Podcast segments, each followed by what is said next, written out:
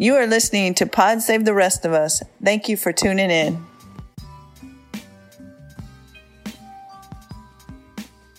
Pod Save the Rest of Us listeners, our Solid Ally series is almost ready to launch. We have created the acronym ALLY as a call to action. For us at Pod Save the Rest of Us, the ALLY acronym stands for A. Accept and acknowledge systematic racism as a reality. The first L stands for learn. Educate yourself. L. Listen and seek to understand from those who have survived to tell about it and those living it daily. And the why, that stands for you, as it starts with you. Start where you are, but please start, because inaction is not a step. Our Solid Ally podcast series is comprised of amazing panelists who'll be sharing their experiences and current civil rights movements and efforts. This ally partnership was prompted as a response to understanding that the current civil unrest is a byproduct of legislative policies that have systematically enabled some, but worse yet, they have harmed far too many others. In our Solid Ally series, you will hear from people who have been harmed, know people who have been harmed, and you will hear from people who are working and have spent their lifetime working to change the harmful man made construct known to us all as racism. You will hear our panel discuss all the new and far too old arguments riddled throughout our American history. We will seek advice, guidance, and knowledge from experts in human rights. We hope you take this journey with us. We also hope that you will support our solid ally efforts through purchasing and donating to the Solid Lotion Bar Justice product. The proceeds will be donated to organizations working to promote the change we all need in our lives. Author Timothy Snyder said, Stand out. Someone has to. It's easy to follow along. It can feel strange to do so or say something different, but without that unease, there is no freedom. Remember Rosa Parks. The moment you set an example, the spell of the status quo is broken, and others will follow. In our Solid Ally series, we have decided to stand out. Will you? We hope so, as there is so much work that needs to be done to ensure that every human being is afforded human rights and to ensure that we are actually all judged by our character and not our skin color, sexual orientation, gender, religious beliefs, or any other construct used to harm or marginalize our brothers and sisters. Here now are some outtakes from our panel discussions and a recent interview we had with the Human Rights Lecture. We hope it will inspire you to take this journey with us and that you will opt to stand out. And as always, thank you for tuning in. What I'd like is just us to have an open conversation about where we see this going and, and why we wanted to do it and just real feelings regarding that. Like just I, I would like us to show the emotional part of what why we wanted to do this. Yeah, she's African American woman. Uh, she's uh, probably just a few years older than me, so she's uh, of the generation before you know, African Americans could vote and all of that that good stuff. So is trying to connect to some other folks that have been out at the protest for most mm-hmm. every day. Um, and I'm also trying to get in touch with some of my friends that have been out in Portland because I think that would be. Really mm-hmm. informative. I have um, been attending the Austin Justice Coalition book club, and we actually were able to sit on a Zoom call with Alex Vitale, who um, is the person who wrote The End of Policing, which is now a part of like.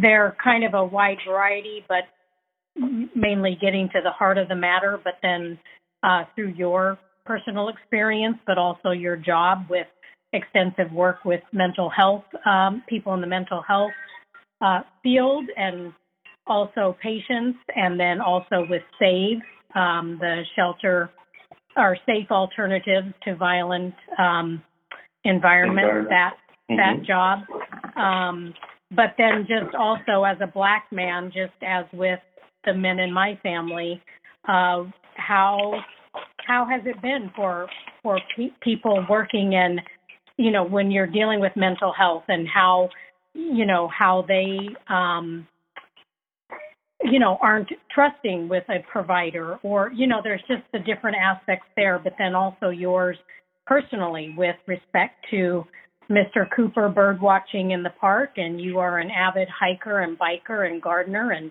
what experiences have you had? And also with respect to George Floyd, I reached out to Berkeley because they're proposing um, or using unarmed citizens to stop to to stop people for traffic uh, violations.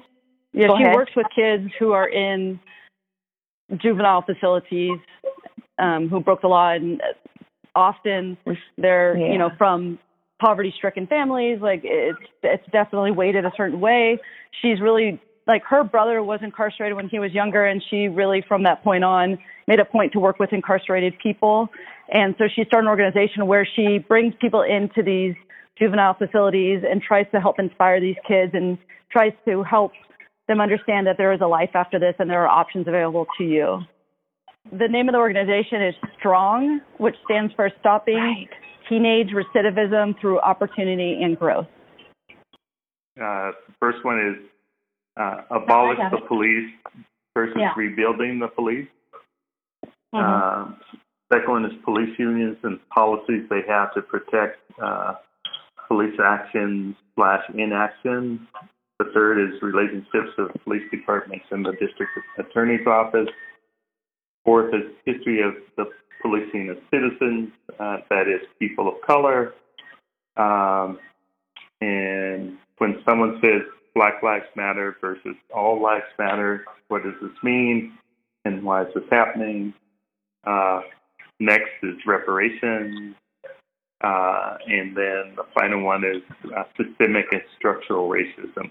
What do these terms mean? probably are all tied into one larger conversation about policing and police reform right now, which most people are discussing, and then other of just um, racism and the effects of that. Well, and and part of the whole learning is how when someone says all lives matter, learning how to respond to these things. You know, not just the police, but getting to the heart of the matter with more intimate conversations too.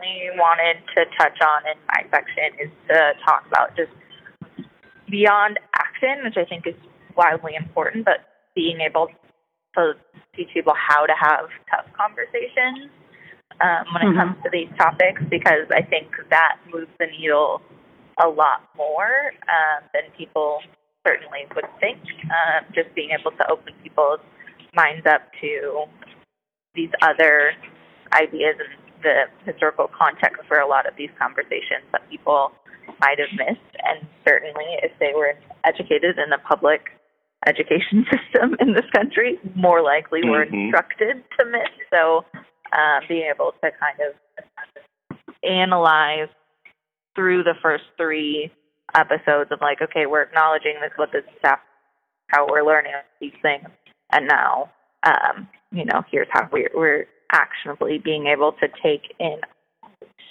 um, like take this information and synthesize it to the people that in our lives, you know, whatever they feel comfortable with, whether that's now being more advocacy, getting involved in your local politics, or um, moving into really getting out there working with organizations doing the work. So. what I'm actually doing on a daily basis and how people divert and deny and justify what they're doing and how do you get them to actually realize and recognize that, you know, for example, kneeling for the anthem Hmm. and so what form of protest would be acceptable because marching and sitting in and protesting didn't didn't do it in the past. So now someone kneels and and there's objection to basically every method that there is, right? um, for whatever reason, I don't care what it is, then I will take on that responsibility. I, I'm I'm I'm team ally, so whatever is need, all I need to do is be be told, and I will make Mhm. sure it gets done. I just think everybody brings so much to it. Like, let's enjoy the flavors, you know? It's really nice to be here and be a part of this group of people. On the solid aspect, I had 14 justice bars go out the door uh, What? Saturday. Yeah. So that's just word of mouth. People that want to buy them, and I gave them the option of, do you want the Citrus First label or do you want the Justice label? And everybody wants the Justice label.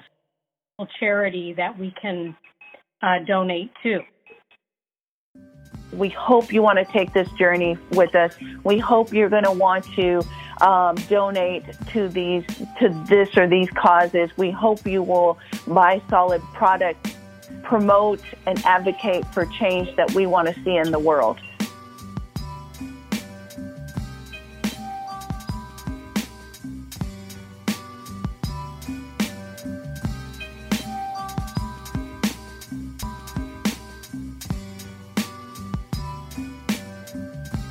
Hope you enjoyed this episode, which was engineered and produced by Elizabeth Stanley and Karen Castro. We want to thank all our guests whose open and honest responses shaped another great season. As always, we need to thank our listeners whose support means so much to us. Additionally, we must thank our great contributors. For their music, Hunter Lewis, Robert Stanley, Danny Burns, and Alejandro of Beats. We also need to thank Justice Stanley for web and social media content, Jasmine Smith for web design, St. Hall for graphic artwork.